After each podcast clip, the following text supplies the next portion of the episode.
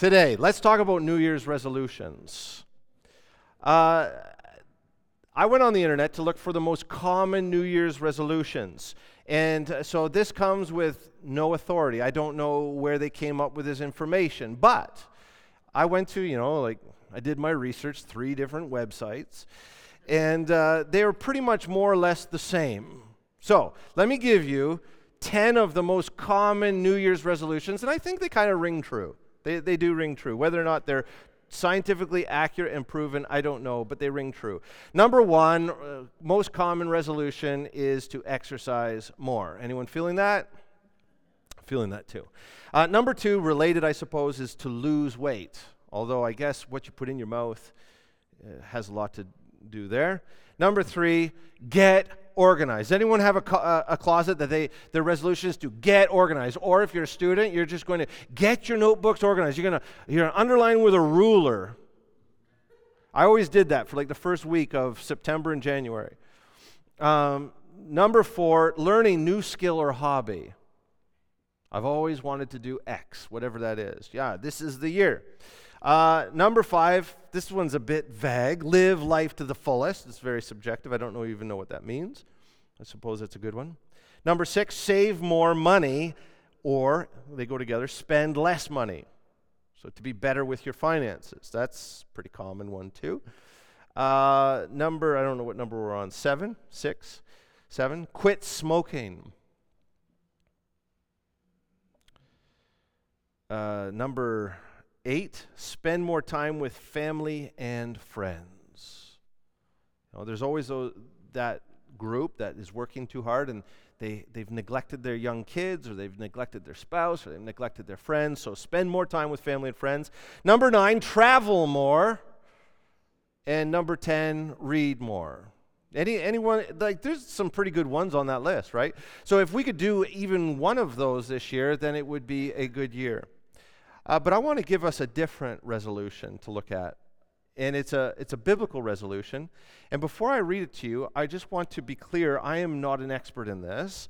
This is, this is a resolution that I have, and I'm just going to share it with you. Maybe you want to add this to your New Year's resolutions. And it's not a resolution that I think we can actually fulfill, it's not one that we're going to perfect or complete.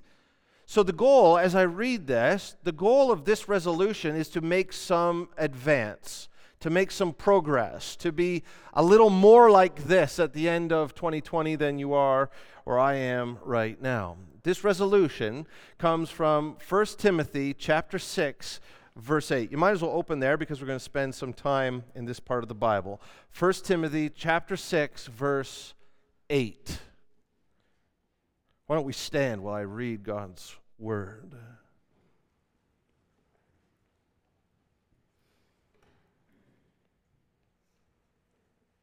As I read this, as God's word, this is Paul who's saying that this is true of him by God's grace. And he's exhorting indirectly the readers of this letter to make this true of themselves. This is a divinely inspired resolution. This is something that God wants for each of us. This is the Word of God. 1 Timothy 6 8. If we have food and clothing, with these we will be content. If we have food and clothing. With these we will be content. Let's pray. Oh God, this is not true of me. I don't know that it's true of any of us.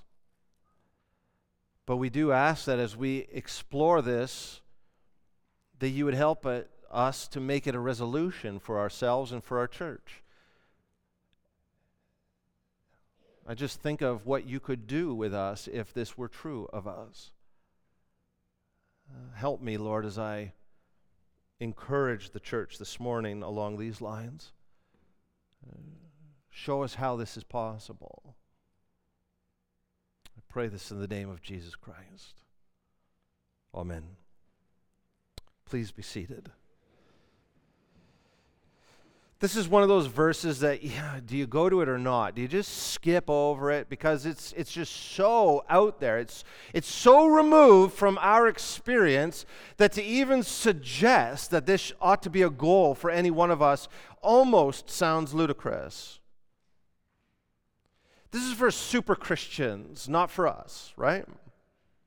This is for Paul. This is for Christians in poor parts of the world. This is not for Western Hemisphere capitalist Canadian Christians to be content with food and clothing. Couple of um, disclaimers before I get to it. What we are not saying is that we ought to be miserable. Notice in the verse it's talking about contentment, not misery with these. We'll be content. We'll be happy. We'll, we'll have all that we need. We'll have all that we want. Uh, we're not going to be miserable. We're not going to feel like in this constant state of total self denial, though there is a, a place for self denial in the gospel. If you go back to chapter 4 in 1 Timothy, uh, Paul is dead against asceticism. Asceticism is this idea that you should deprive yourself of things for the sake of depriving yourself so that you can somehow feel more spiritual. And asceticism starts there and it goes to inflicting pain on oneself. Removing comforts is one thing, inflicting pain is a whole other thing. And, and, there are people, Christians even, who, who have a warped theology that says the, the less pleasure that I experience in life and the more pain I endure, the more spiritual and holy I am. That is not where we're going. That's not what this verse is about. So just let's deal with that at the first, at the front end.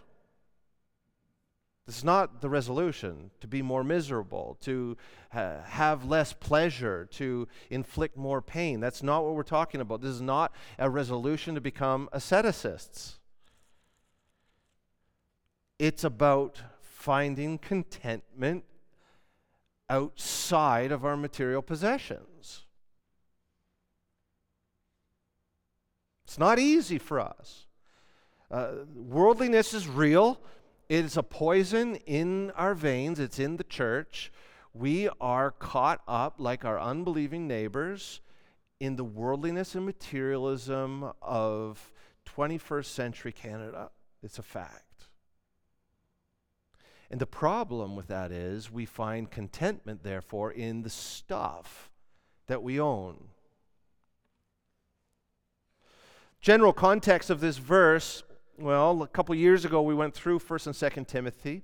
And what we discovered in 1st Timothy is that this is a list of 15 instructions given to the church and then expanded upon. So if we were to just implement 1st Timothy, then we would be really in line with God's vision for the church.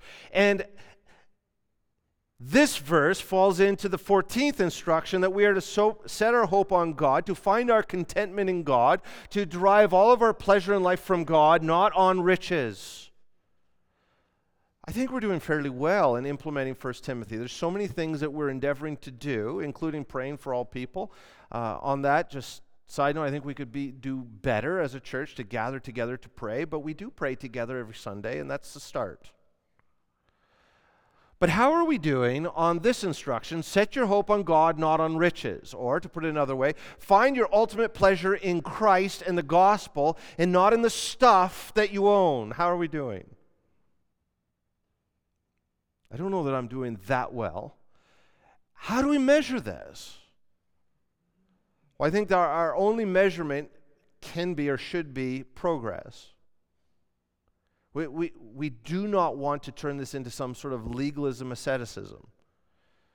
So, can we make progress, though, in finding our pleasure, our hope in the gospel, and not on the stuff that we own? So that's the general context. This is an instruction. It's embedded in the very letter where God is saying, This is my vision for the church. He wants to see the church's witness in the world. He wants the world to see the church as a place where, wow, those people don't care about stuff. They care about God. And they're willing to get rid of their stuff. They're willing to even spend a lot of money on the gospel because that's where their joy is. That's why that's how this fits. These are instructions for the church. And so this is not for one or two or three of us to master. This is for the church to work toward together. Some specific context in 1 Timothy 6, verses 3 to 5, Paul's lambasting the false teachers again. And the way, reason he gets to riches and materialism is because the false teachers thought that if they could pretend to be godly, then they would accumulate stuff, that the church would pay them money. And they would, they would get rich, and that was common. All kinds of philosophies and schools and, and religions worked that way, where the religious leaders made their money and made their riches, not just provision, but riches from the people that they taught, the churches that they taught. And so these false teachers were, were like wolves in sheep's clothing because they thought that by pretending to be godly on the outside and teaching the church that they could gain something for themselves. Take a look at 1 Timothy 6, verses 3 to 5. If anyone teaches a different doctrine and does not agree with the sound words of our Lord Jesus Christ and the teaching that accords with godliness, it's the gospel He's puffed up, he's conceited. He understands nothing. He has an unhealthy craving for controversy and for quarrels about words which produce envy, dissension, slander, evil suspicions, and constant friction among people who are depraved in mind and deprived of the truth, imagining that godliness is a means of gain. Without getting into those verses too much, Paul was dealing with an issue in the Ephesian church where Timothy was pastoring. He's saying there's competition for leadership of the church, there's false teachers there. And these false teachers were not only wanting godliness to bring gain to them, but they were teaching others that if you're godly, God will make you rich. So it seems like there was this weird, funky swing between asceticism on the one hand and materialism on the other. And there is a, a fight amongst all these false teachers. Which way should we go? And Paul says in chapter 4 well, asceticism's wrong. Don't beat yourself up and deprive yourself of pleasure. That's not godly. And here he's addressing the other extreme. You better be finding your contentment in God and the gospel if you're called by his name. So that's the immediate context here. Paul then goes on in verses 6 and 7 to correct the error. He says, Look, godliness with contentment is the great gain. For we brought nothing into the world and we can't take anything out of it. So he says, You don't act in godly ways in order to gain something materially for yourself you learn the gospel that produces godliness in you. And what is godliness? It's the outward behavior that is inspired and motivated by your convictions of the gospel. So, your righteousness, which is a true understanding of the gospel, which is derived from Christ and not from self, produces outward behavior that is godly, that is in conformity with the gospel. And Paul says that's the gain. The gain is the behavior itself. The gain is you used to do all of these twisted, sinful, morbid, perverted things, and now you don't. That's the gain. So you don't you don't restrain your sin impulses in order to gain materially from God. You recognize that your righteousness comes as a gift from God through Christ. It's an alien righteousness, which I'm not going to repreach this morning, but it's an alien righteousness. That is, it comes from outside of you, it comes from God Himself, and it becomes yours, and that motivates godly living. That's the gain of the gospel. And when you reflect on who you were versus who you are, there's your contentment. Your contentment is in the gain, and the gain is godliness. So, godliness is not a means of gain, godliness is the gain. Paul then uh, uses our verse, but right before our verse that we're looking at today, our resolution, He said, We brought nothing into the world and we cannot take anything out of the world. Have you thought much on that? Every one of us was born into this world naked. We had nothing. And we're going to die and we'll take nothing with us except godliness. There's the gain. Blessed are you if your name is written in the Lamb's book of life. There's the gain. A righteousness that doesn't belong to you, but is given to you. How? Jesus takes our sin into his body on the cross and he gives us his righteousness. There's the gain. And if you have that, then your name is written in the Lamb's book of life, which means you will be raised from the dead and you will not be condemned. There's the contentment.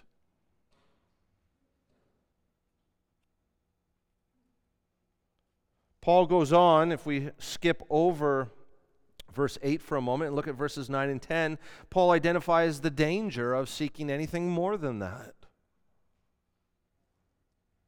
Those who desire to be rich fall into temptation, into a snare, into many senseless and harmful desires that plunge people into ruin and destruction. For the love of money is a root of all kinds of evil.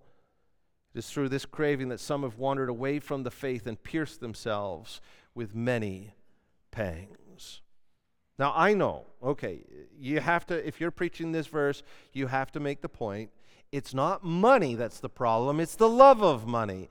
And you can have a lot of money and love money, and you can have no money and love money, and you're in the same problem. You're piercing yourself with the same pang. But let us not let ourselves off the hook so easily. We have money because we love money. It's just a fact. I love money, and so do you.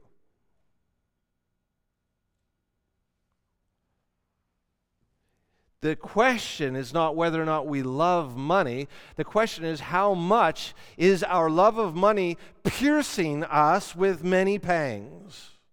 And that's different for each one of us. So uh, ask yourself, invite the Holy Spirit to reveal what you've been hiding from yourself. How much has your love of money robbed you of true contentment? I ask myself that question.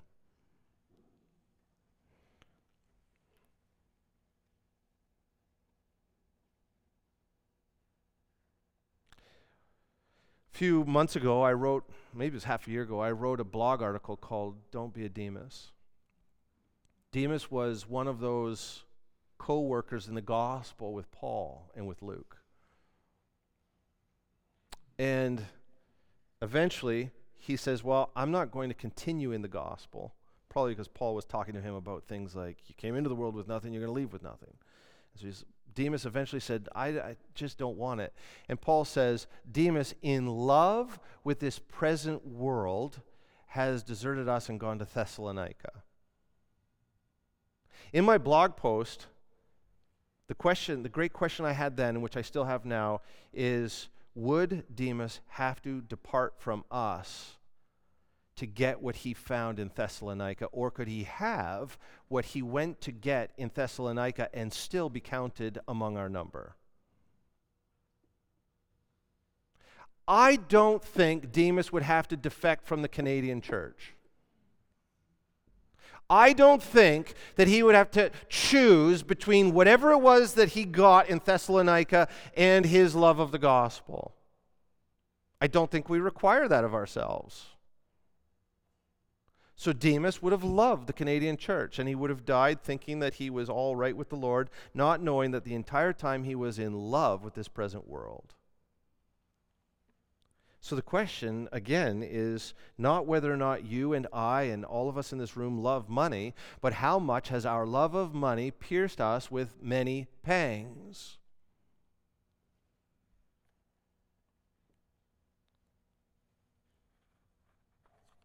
Seeking riches instead of godliness is a dangerous misadventure. Very dangerous misadventure. And you know why we're not being hauled off to prison yet? Do you know why we're not shedding our blood because we love the Lord Jesus yet? Because the devil is content to have us in a pot of materialism. And once that stops working, then the persecutions will come. He doesn't care if he gets us to defect from Christ by lavishing us with riches or if he scares us out of the church by threatening to spill our blood. And the love of money is a spiritual poison that we're all drinking. So, this brings us to our verse. And I want to be very clear. I'm not trying to lay anything too heavy on anyone. We're all in this together. I'm in this, you're in this, we're all in this together. We're not looking for perfection, but how, this is where the resolution comes in, how can we individually and as a church make progress? That's it. Just progress. One small step after another. So this brings us to our resolution in verse 8. If we have food and clothing, with these we will be content. Oh, how wonderful it would be if that was true of us. And the only way that food and clothing is enough for us is if we derive most of our pleasure and contentment from the gospel and from the work of the kingdom if we love the gospel and if we give ourselves to the work of the gospel and we enjoy giving ourselves to the work of the gospel and we work at our day jobs so that we could fund our work of the gospel, that's the only way that this is ever going to become true of us. You know, Jesus teaches along these same lines. Paul wasn't inventing something new. The thing about Jesus is it's very hard to do the things that he says. And so we just sort of he evaporates into a very thin version of himself in most of our minds in worship and devotion. This is really hard what I'm about to read you from Matthew 6 verses 19 through 21.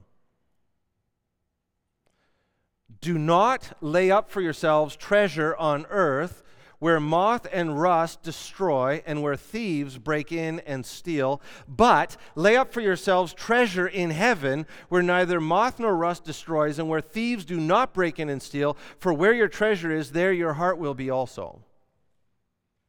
Wow. That's not easy.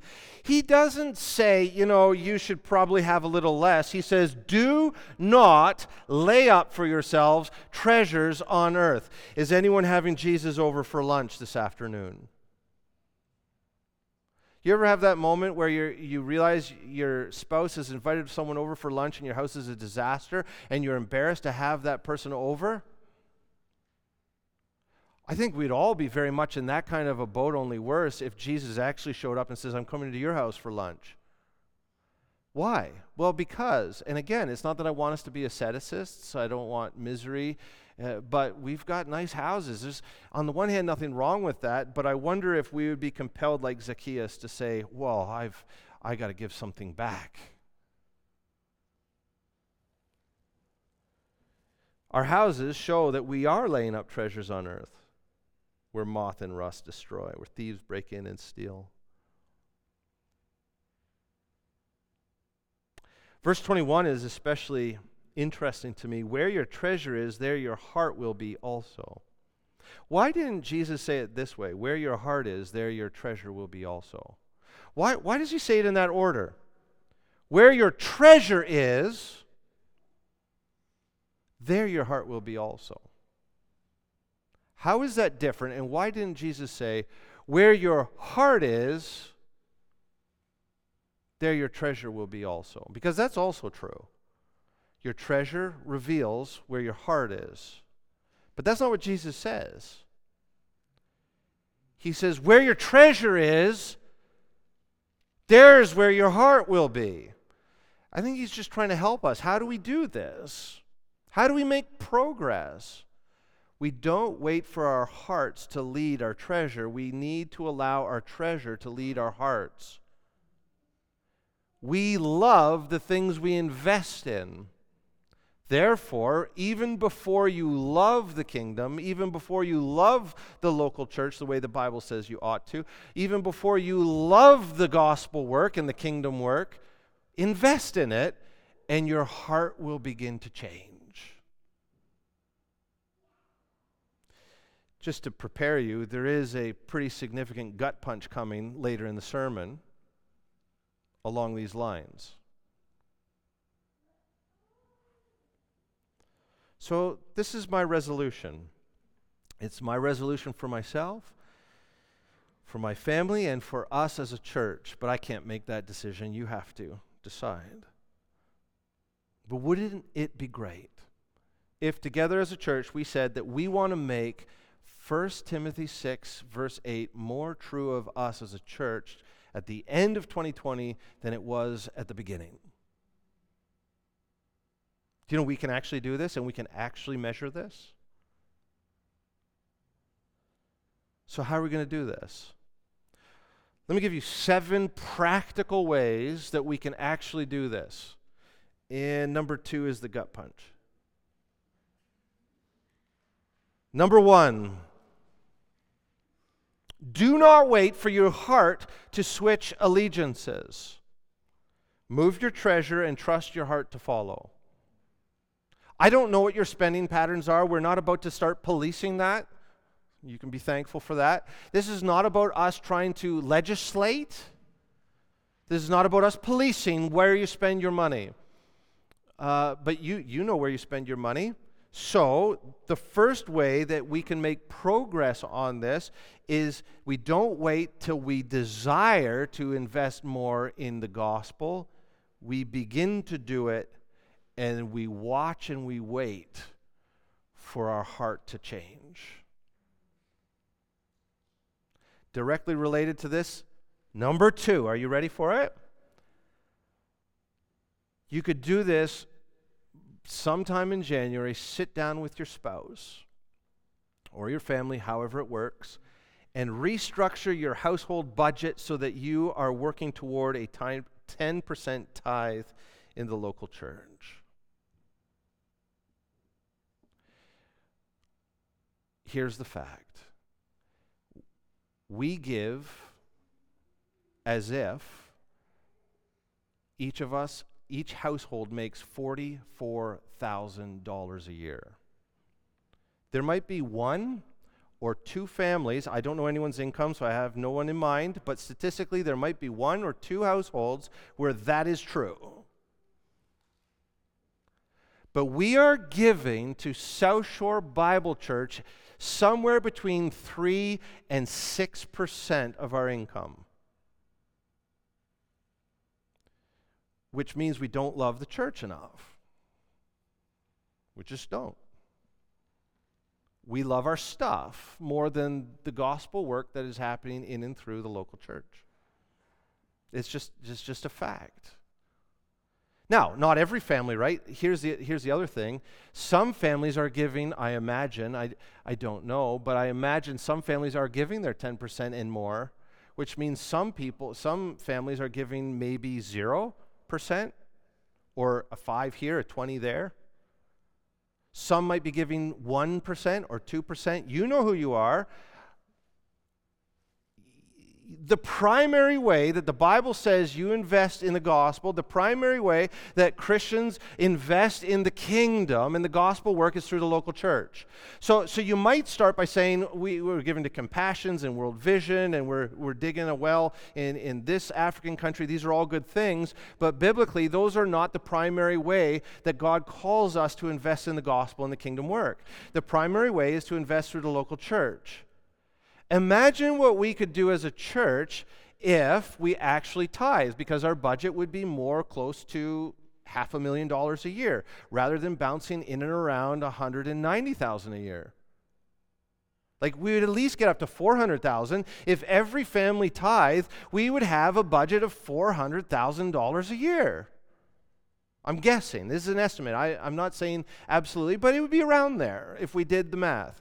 Now, we've just been too soft spoken and too diplomatic to actually call you out on this, but our treasurer made, puts the numbers up every members' meeting. So if you want to make progress on the resolution, right? If we have food and clothing, with these we'll be content. Uh, if you want to lay up treasures in heaven, if you want your heart to be uh, intertwined with Jesus Christ and the gospel, start giving money to South Shore Bible Church. Number three, these all go together. Oh, before we go to number three, let me just say I, I understand that our local, our, our household budgets, you cannot just flip the switch and go from giving 3% to giving 10% because you've established a budget where all your money is spoken for. I understand that. So we're not looking for all of a sudden a $400,000 a year progress. That's, that's, what I'm, that's what I'm preaching is progress, not, not ultimate success. But it also means that some of the three through seven that I'm about to, to give you, you're going to have to sacrifice in other areas. It's a restructuring that needs to take place. You're not going to start tithing. there's not going to be some money fairy that just drops more money in your lap so that you can give more money to, to bump up your percent. You actually have to do the hard work of redoing your budget and making sacrifices and cutting corners or, or making more money or uh, whatever it is. I don't know. So, yes, I, I understand there's a lot of practicalities that go into this. Progress is what I'm looking for. Number three, this will help you to move toward a tithe. Purge unnecessary material possessions. Go, take all of January or all of January and February and just start piling up all the things that you own that you don't need, maybe you don't even want anymore. Purge them by selling them or by giving them away. It's good for the soul. If you sell them, think about what are you going to do with the money that you raise by selling these possessions? Are you going to give it to the church? Or are you going to pay off debt? Or are you going to do something else? It doesn't matter. You have total freedom. Don't do what Ananias and Sapphira did, though. Don't say you're going to give it to the local church and not give it to the local church. If you make that claim, if that comes out of your mouth, do it. But you don't have to. But Ananias and Sapphira, you'll remember, they sold their property. They told the church, they gave all the proceeds to the church. And Peter says, Is that true? They said, Yes, it's true. God struck them dead. So, your total freedom, what you do, but Step number three purging unnecessary material possessions by selling, selling them or giving them away is about re- redirecting your heart toward the things that matter. What you do with the money is between you and God. Number four, resist buying something that you can afford and give the equal amount of money to the poor or to the church. So you're out, you're in Best Buy, and you see that big TV that you actually have money to buy. And it's not a sin to buy it. But if you want to make progress in being content with food and clothing, say, Well, I actually have the means to buy this. I don't need it. I don't want it. So I'm going to take that $600 and I'm going to give it to the church. Connect the two. Resist buying something that you can afford, and with that extra money, give it to the poor or give it to the church. That's not easy, is it? Now, maybe it's not a $600 TV, but maybe it's a scarf that you, you have enough scarves. So take the $30 and give the $30 to the poor or to the church. Number five. Now, this one's hard, but a good one. Not that the first four were real easy. Cancel some entertainment subscriptions and spend the time normally invested to prayer, reading the Bible, or community service. So you get a two for one there. You're not paying $10.99 to Netflix anymore. And not only do you not have that money, like that money is not that much, right? That's how we justify it. What's you know, Disney Plus comes in at $8.99. But this is about making small decisions that will eventually compound into big decisions. But the double feature of this one is now, instead of watching the real life version of Lady and the Tramp, which I did, um, you can go and read the Bible, or you can pray, or you can volunteer, or you can have someone over to your house.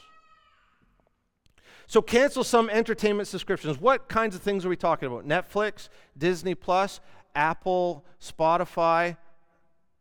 I don't know what else there is. MLB uh, apps. There's all kinds of apps. Uh, what is that one where you have different like candies that you line up and you get points if you can line three in a row, like Candy Crush or something? Like, get rid of it. You know, get rid. It's only two dollars, but it, this is about re reforming our hearts cancel at least one entertainment subscription. You don't have to, this is just a recommendation. Cancel one entertainment subscription, give the money to the church, and invest that time in prayer, reading the Bible, or some other kind of community service. Number six, prioritize South Shore. What do I mean by this? This does not mean that you need to come to everything. It doesn't mean that you're not allowed to miss a Sunday. It doesn't mean you can't go on family vacation.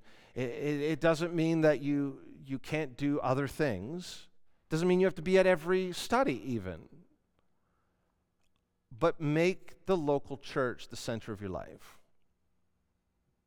You say, well, what does this have to do with money? It's about reknitting your heart. The more time you spend with us, the more inclined you might be to give your money to the church. Prioritize, make South Shore number one, and everything else is second. There's a conflict between discipleship opportunity and some extracurricular event. S- stop the extracurricular event. You don't have to. This is just a recommendation. Uh, number seven, this is the last one. Take a personal inventory of your possessions and seriously discuss. Uh, seriously discuss. It's on the table. If a downsize would be beneficial to your soul and to your witness.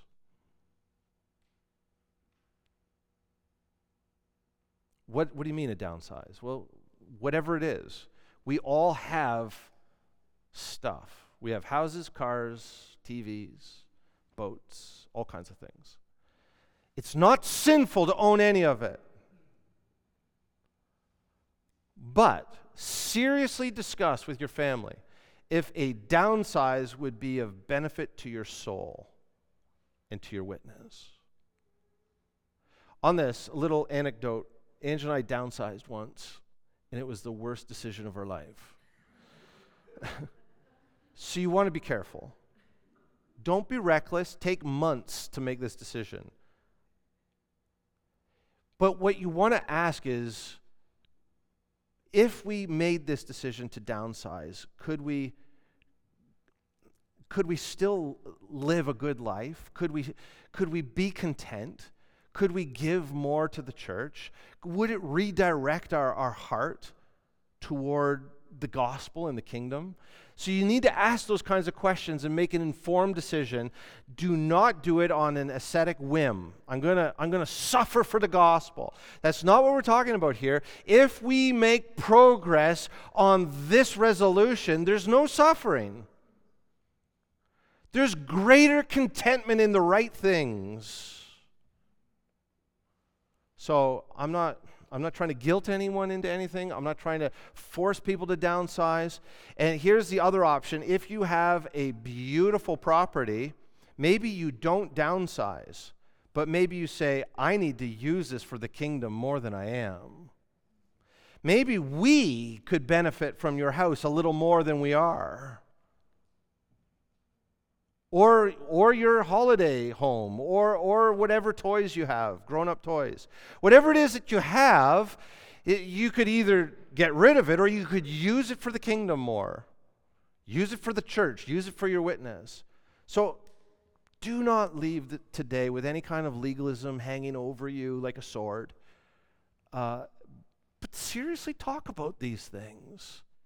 And the big one is the tithe. This is what we can measure. If we're not coming in at $250,000 taken in, like $250,000 in our budget would get us up around 6 or 7% of our income. If we're not at 250,000 then we've made no progress. So there it is. 2020. It's going to be a banner year. I feel it.